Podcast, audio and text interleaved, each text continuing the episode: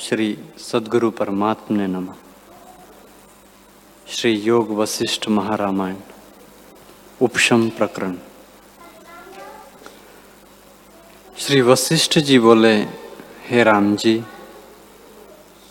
जिसकी हृदय से वासना नष्ट हुई है, वह पुरुष जो कार्यों में बरतता है तो भी मुक्त है। हमारे मत में बंधन का कारण वासना है। जिसकी वासना क्षय हुई है, वह मुक्त स्वरूप है। और जिसकी वासना पदार्थों में सत्य है, वह बंद में है। कोई पुरुष अपने पुरुषार्थ का आश्रय कर, कर्तव्य भी करते हैं और प्रीति करके प्रवर्तते हैं तो वे अपनी वासना से स्वर्ग में जाते हैं। और फिर स्वर्ग को त्याग कर दुख और नरक भोगते हैं। वे अपनी वासना से बंधे हुए पशु, आदिक और स्थावर योनि को प्राप्त होते हैं।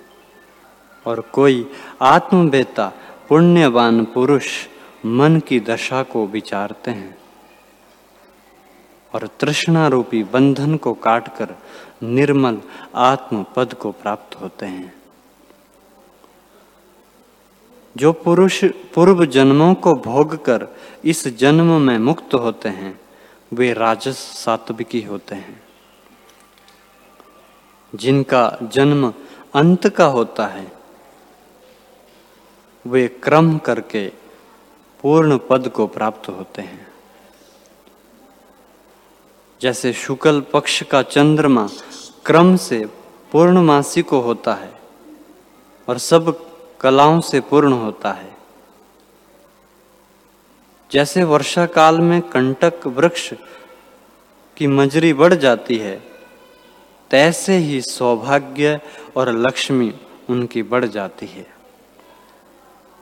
हे राम जी जिनका यह जन्म अंत का होता है, उनमें निर्मल गुण जो वेद ने कहे हैं, अर्थात मैत्री, सौम्यता, मुक्तता, ज्ञातव्यता और आर्यता प्रवेश करते हैं। सब जीवों पर दया करना मैत्री है। हृदय में सदा समता भाव रहना और कोई शोभ न उठना मुक्तता कहता है। सदा प्रसन्न रहना सौम्यता है। यथा शास्त्र आचार करना आर्यता है और ज्ञान का नाम ज्ञातव्यता है। जैसे राजा के अंतपुर में श्रेष्ठ अंगना प्रवेश करती है, तैसे ही जिसको अंत का यह जन्म है।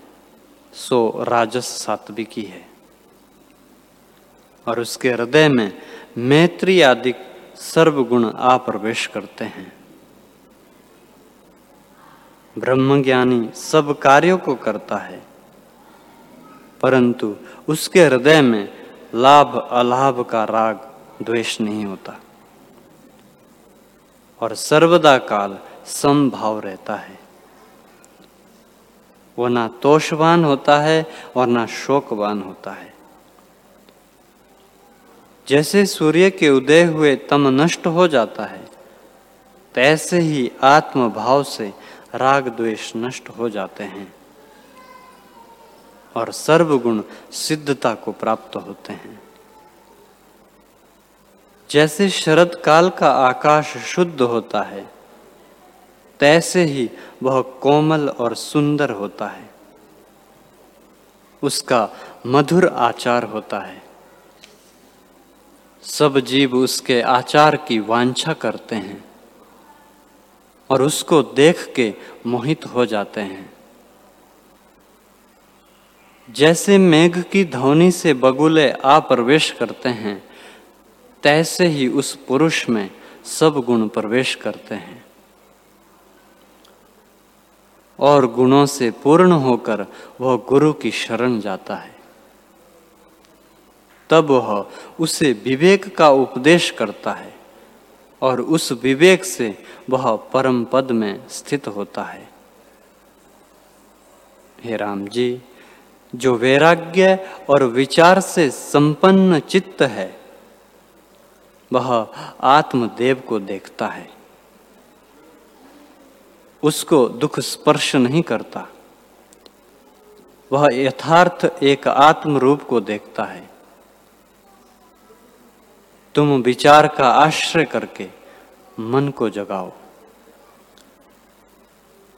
जिसमें मनन ही मंथन है, अर्थात सदा प्रपंच दृश्य का मनन भाव करता है।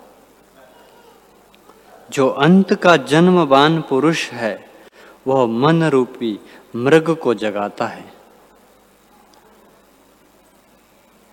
प्रथम तो साधारण गुणों से जागता है, फिर बड़े गुणों से जगाता है, और फिर जाग के सेवन का यत्न करता है। वह निर्मल बुद्धि से विचार करता है। उस विचार से जगत को आत्म रूप देखता है। और आत्मा के प्रकाश, यानी विचार से अविद्या मल नष्ट हो जाता है। वशिष्ठ जी बोले, हे राम जी, यह तुमसे मैंने क्रम कहा, सो वह सब जीवों को समान है। इससे जो विशेष है, वह तुम सुनो। इस जगत के आरंभ में जो दयदारी जीव है, उन जीवों का आत्म प्रकाश से मोक्ष होता है। एक उत्तम क्रम है और एक समान क्रम है। जो गुरु के निकट जावे और वह उपदेश करे तो उस उपदेश के धारण से, शने शने, एक जन्म से अथवा अनेक जन्मों से सिद्धता प्राप्त होती है। और दूसरा क्रम यही है जो अपने आप से वह उत्पन्न होती है, अर्थात समझ लेता है। जैसे वृक्ष से फल गिरे और किसी को आ प्राप्त हो तैसे ही ज्ञान प्राप्त होता है।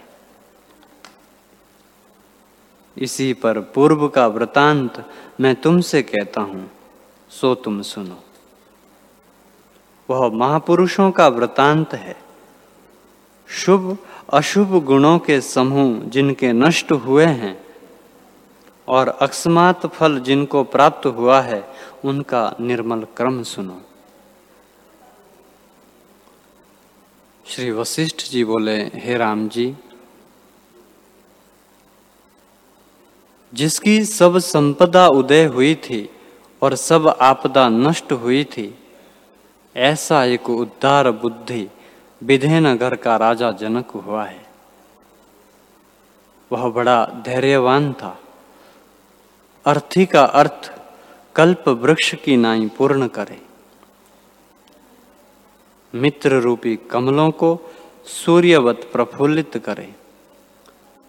बांधव रूपी पुष्पों को वसंत ऋतुवत और स्त्रियों को कामदेववत था। ब्रह्म रूपी चंद्रमुखी कमल का वह शीतल चंद्रमा था। दुष्ट रूपी तम का नाश करता सूर्य था। और स्वजन रूपी रत्नों का समुद्र, पृथ्वी में मानो विष्णु सूर्य स्थित हुआ था। ऐसा राजा जनक एक समय लीला करके अपने बाग में, जिसमें मीठे फल लगे थे और नाना प्रकार के सुंदर बेलों पर कोकिला शब्द करती थी, इस भांति गया जैसे नंदन वन में इंद्र प्रवेश करे। हरि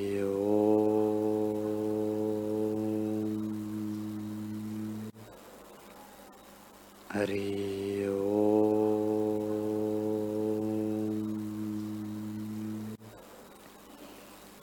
ॐ सहनावतु सहनावनक्तु सहवीर्यं करवावहे।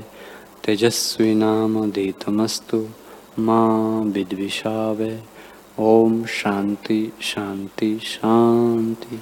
श्री सदगुरुदेव भगवान की जय।